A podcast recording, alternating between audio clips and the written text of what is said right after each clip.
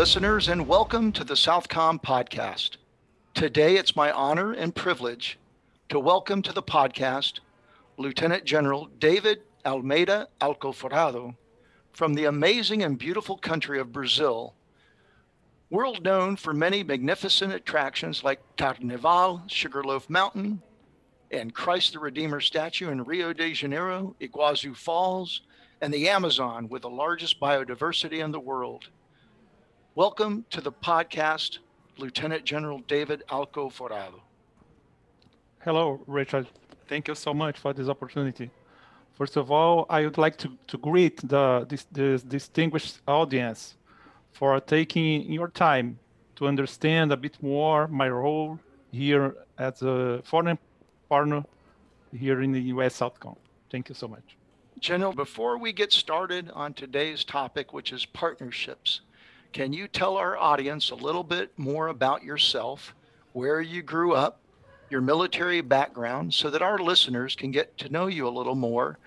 And then tell us about the first time you had the opportunity to work in a military capacity with the U.S. military and how you think the U.S. Brazilian partnership has grown. Oh, thank you. I was born in Rio de Janeiro. That is one of the major cities in Brazil. And from the military background, I graduated from the Brazilian Air Force Academy in the class of 1989.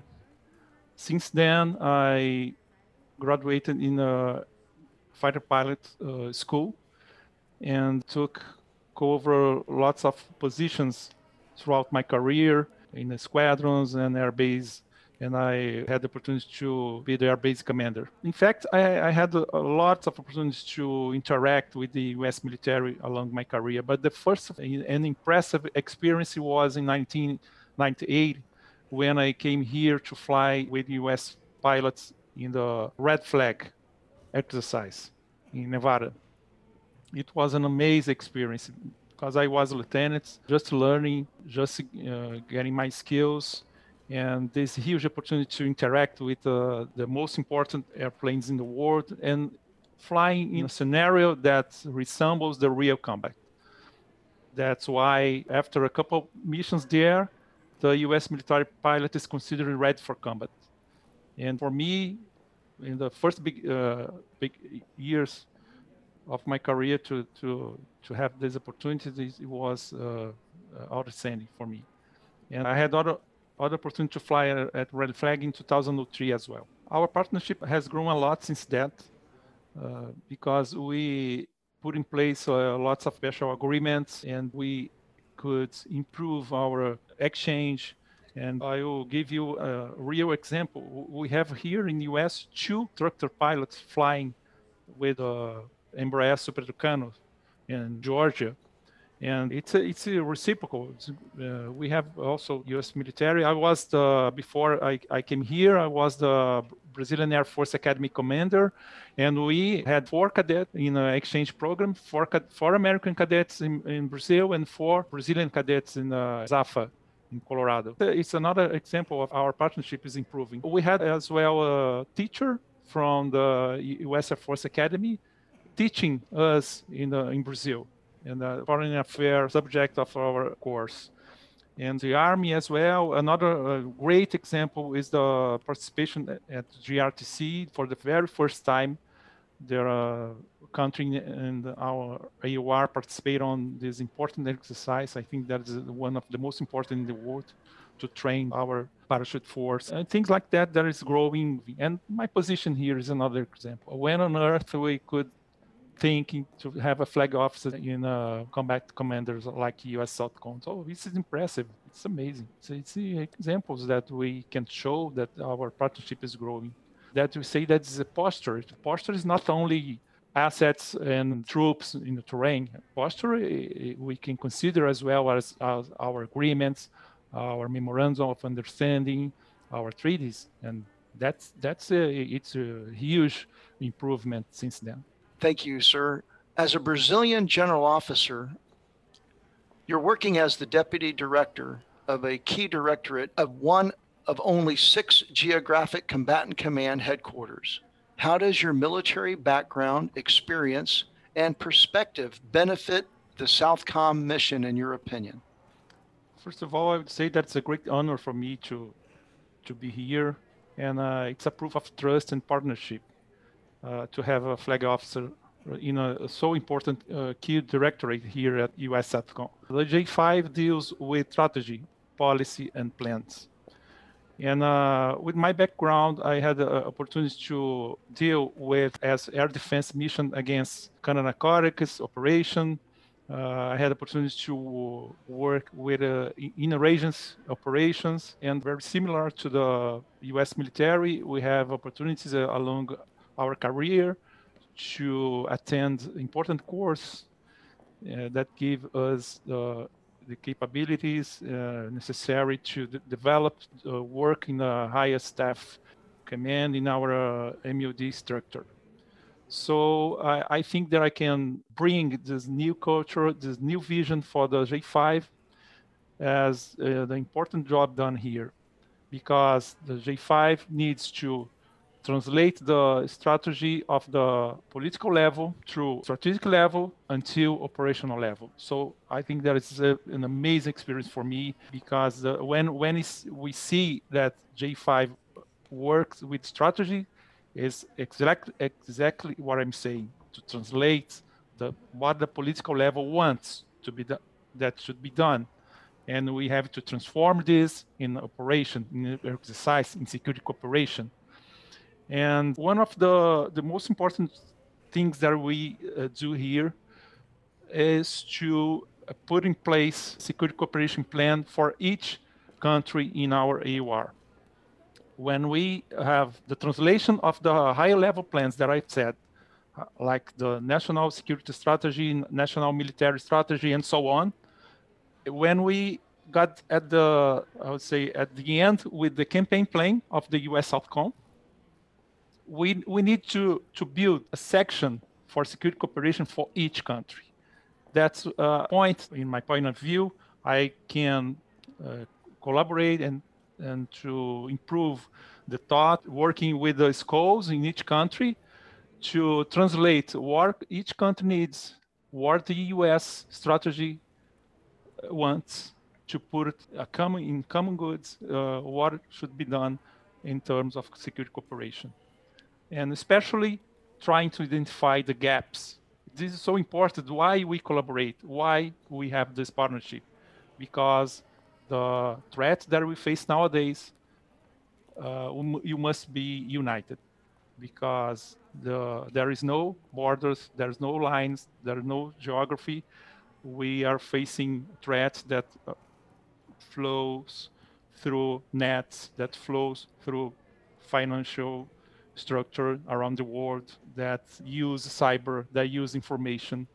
So there is no border to counter these threats. So we must be united. That's why I think that this kind of partnership that we have here, not not only Brazil, but we have here uh, eight countries represented here, and uh, in, uh, in JIATF South we have I think there are more than 20 other countries represented there along with uh, agencies.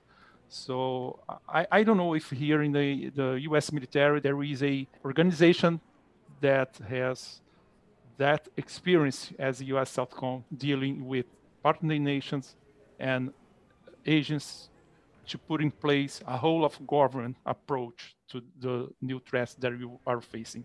Sir, you jumped right into my third question. So let's just look at it from a from a different lens. Just what do you think it means, and not just to Brazil and the U.S. Because having you here is, is is such an incredible next step in the idea of of working with our partners. But but what do you think it means to the other partners and the other countries in the hemisphere having a Brazilian general officer and a Colombian general officer working on the staff at Southcom?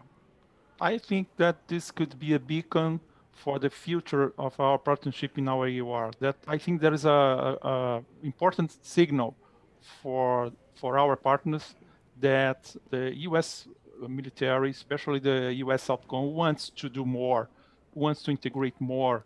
That vision that is necessary for us to share information, to be united, to combat the, the new threats. And I, am not saying only about uh, counter narcotics operation and so on. We face every year lots of problems related to climate change. We had last year two major hurricanes that actually affected the, our region.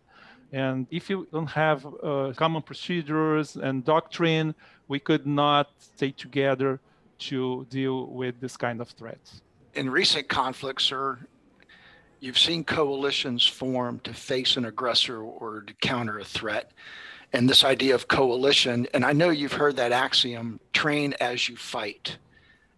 This is an example of that. Do you think this is that next progression? it seemed logical if we were going to form a coalition in a wartime or a or a conflict why wouldn't we actually just work like that all the time? Do you see this as the future? Do you think other partners though see your presence here as the future as well? Are we getting that message to them by having you and and the colombian general officer rodriguez here at southcom? Uh, for sure. I i totally agree with you. Uh, especially in the case of Brazil, that we were allies uh, during the the Second World, World War, and I think even more we are partners and we can trust each other, and even more we need to establish common procedures, how the way we communicate, the way we spread out information, and uh, I think that is so important for all the countries in, in the AOR to understand that we must be united, that we must share because we have the common values, we share the, the same beliefs, the historical ties that unite us. And it's, so important for us to understand this, there is a, a, a positive point for us eh, to have an hemisphere of peace, security, and prosperity. Sir, have you had the opportunity to speak with any other partner nation country, not not including Colombia, because I'm sure you talk to General Rodriguez frequently, but any other G- general officers from any other countries in the hemisphere have have they shared any thoughts with you about what is it like to be at Southcom headquarters? I, I was supposed to to do this, uh, especially I was scheduled to travel throughout the region, but uh, the problem was the the pandemic. So we stayed uh, pretty much here at uh, headquarters using video conference and so on.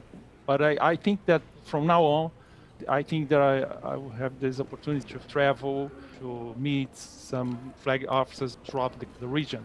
I had the opportunity to go to the JRTC. There is an important training, U.S. Army training complex, and the opportunity to talk to people there but at that time there was no foreign officers working on this uh, exercise. That we had one parachute company, Brazilian parachute company, that for the first time went there to train in this very important training exercise using uh, the KC-390. That's the new Brazilian transportation aircraft as well. Sir, you mentioned the pandemic. I know you and your family arrived just before the pandemic the pandemic clearly had an impact on everyone. With respect to the theme of partnerships, does anything in particular stand out to you and how partnerships have guided our nations in this hemisphere for the past 15 months during the pandemic? Oh, yeah, for sure. Uh, first of all, it was, I think that the pandemic uh, would thwart uh, everything that we should do here but what I saw was important leadership from our commander, Admiral Faller, and he swiftly acts to put in place lots of important safety measures, then with their team to figure out the ways to work connected online or here at the headquarters. And I saw everything and I was amazed the way things were done. And I think that it was an important lesson for me, especially regarding the, the leadership, because if you get the results of that period, the missions increased. The results of counter narcotics, for example, increased. We faced, as I have said, two major hurricanes, and people were there. The U.S. military were, were there helping out people. bring relief to human suffering. And this is very, very important lessons. And these lessons were spread out to the to our AOR throughout seminars and KLEs and so on. The US Southcom uh, didn't stop because of the pandemic. That for me, the most important lessons from this period, this tough period for me. But I think that I had, on the other hand, the opportunity to learn to understand how to to deal with this tough situation. So I, I understand you were recently promoted from major general to lieutenant general. Congratulations, sir. And that you have been selected for a new position with significant responsibility in Brazil. Can you tell us a little bit about your new position and what you will take with you from your experience at Southcom that will benefit you in your new Brazilian military role?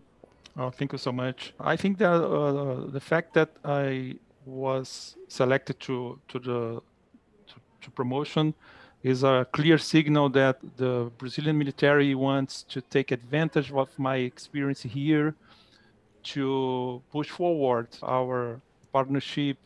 And I think that I should go to a place, our Minister of Defense, to work with foreign affairs related matters. And with my expertise, I think and I am sure that I could put in another step our relationship because I understand from the inside how a secure cooperation plan works, how the, the law uh, work, especially related to U.S. Code Title 10, Title 22, the National Defense Law, especially related to security cooperation opportunities. And it's a it's an amazing experience. Uh, as you can see that in three years, hopefully the figures from the partnership participation in Canada Accord Cooperation, for example, went from 40% to almost 60%. And this is because security cooperation is, exists. This is because security cooperation matters. And I'm truly enthusiastic with this kind of cooperation. And I really uh, believe that we can reach out next step in our cooperation to deal with threats that it's not related to our borders. We need to face nuclear proliferation, uh, climate change, cybersecurity issues, transnational criminal organizations. And these kind of threats, it's impossible to deal with if you don't have cooperation, if you don't have trust, if you don't have partnership. Sir, well said.